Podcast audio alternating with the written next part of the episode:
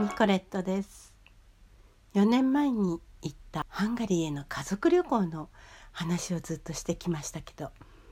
もうそろそろおしまいに近いかな？はい部活プスタで、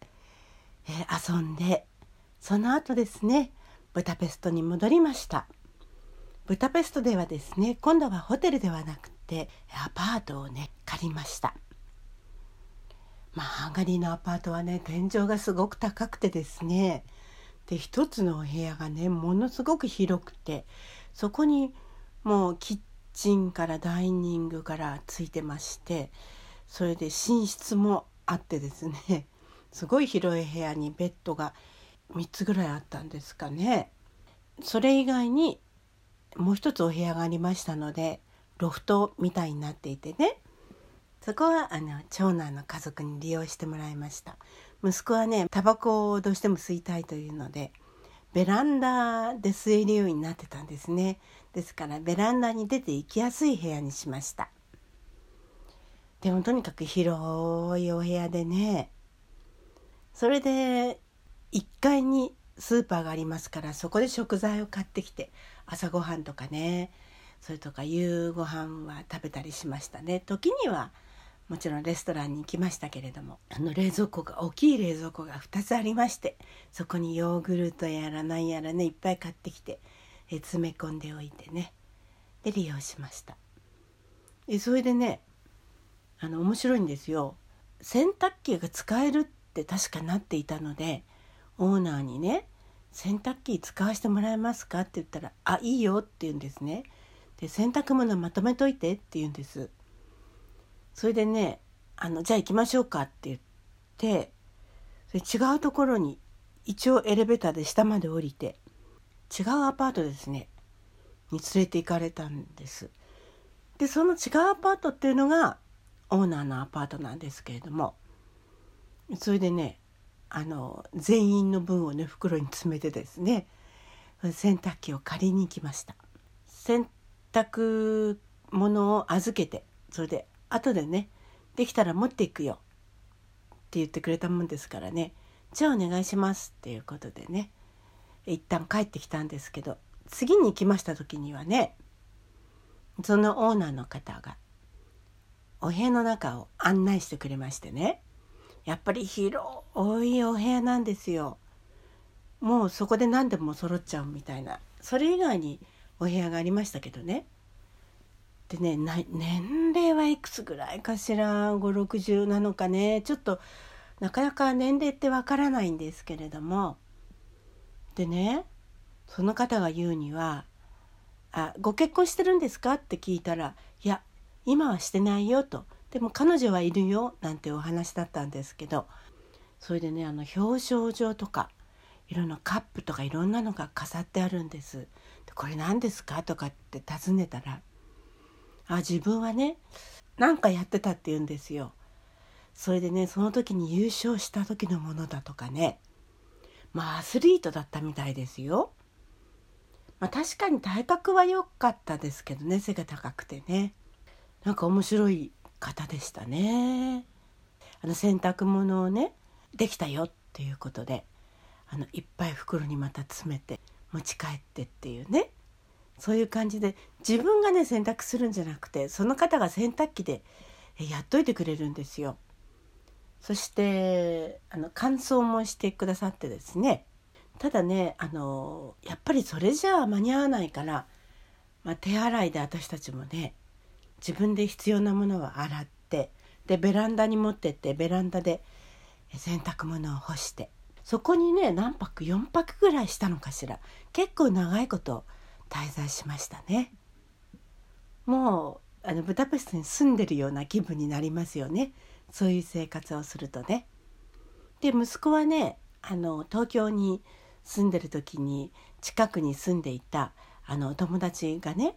お母様だったかお父様だったかどっちだったか忘れましたけどハンガリー人なんですよ。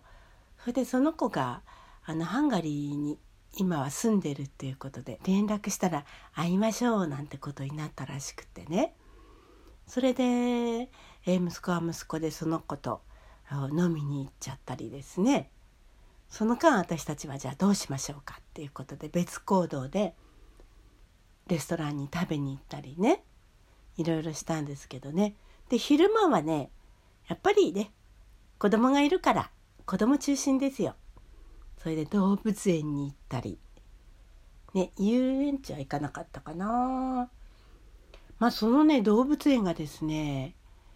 ものすごく暑かったものですから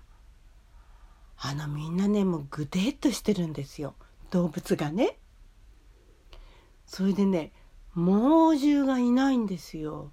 でもいたはずなんですけどねライオンとかねトラとかねでもねいないんですよ。やっぱり動物園っていうとライオンとかトラを見たいでしょ？でもいないからねちょっと寂しかったですね。でも結構ね動物園の中をね歩き回りましたね。もう暑くて暑くてちょっと本当に正直参りましたけどね人間も参りましたけど動物も参ってたみたいですね。であの中にねあの遊ぶところがあったりしましてね遊具があるんですけど日本なんかの遊具とね違うんですよね。すごい大きいタイヤがねに紐がねついててねそれがブランコになっていたりねなかなか面白いものでしたね。上の方からねこうすごいあの太いねトンネルみたいなのを通って滑り台になっていたりねなかなかユニークな遊ぶものがありました。それからまた別の日はですね矢野市山というところに行こうよということでね、えー、お山に行きましてそして子ども鉄道というのがあるんですね。昔はねピオニール鉄道と言いまして子供が制服を着てでね子供がね切符拝見と言ってね切符を直近直近ね検察するんですよ。そういうところにね連れて行きました。あのずっとねそこをね何十分50分ぐらい乗るのかな。その鉄道をねあの森林の中をずっと走っていくんですね。とっても気持ちが良かったですね。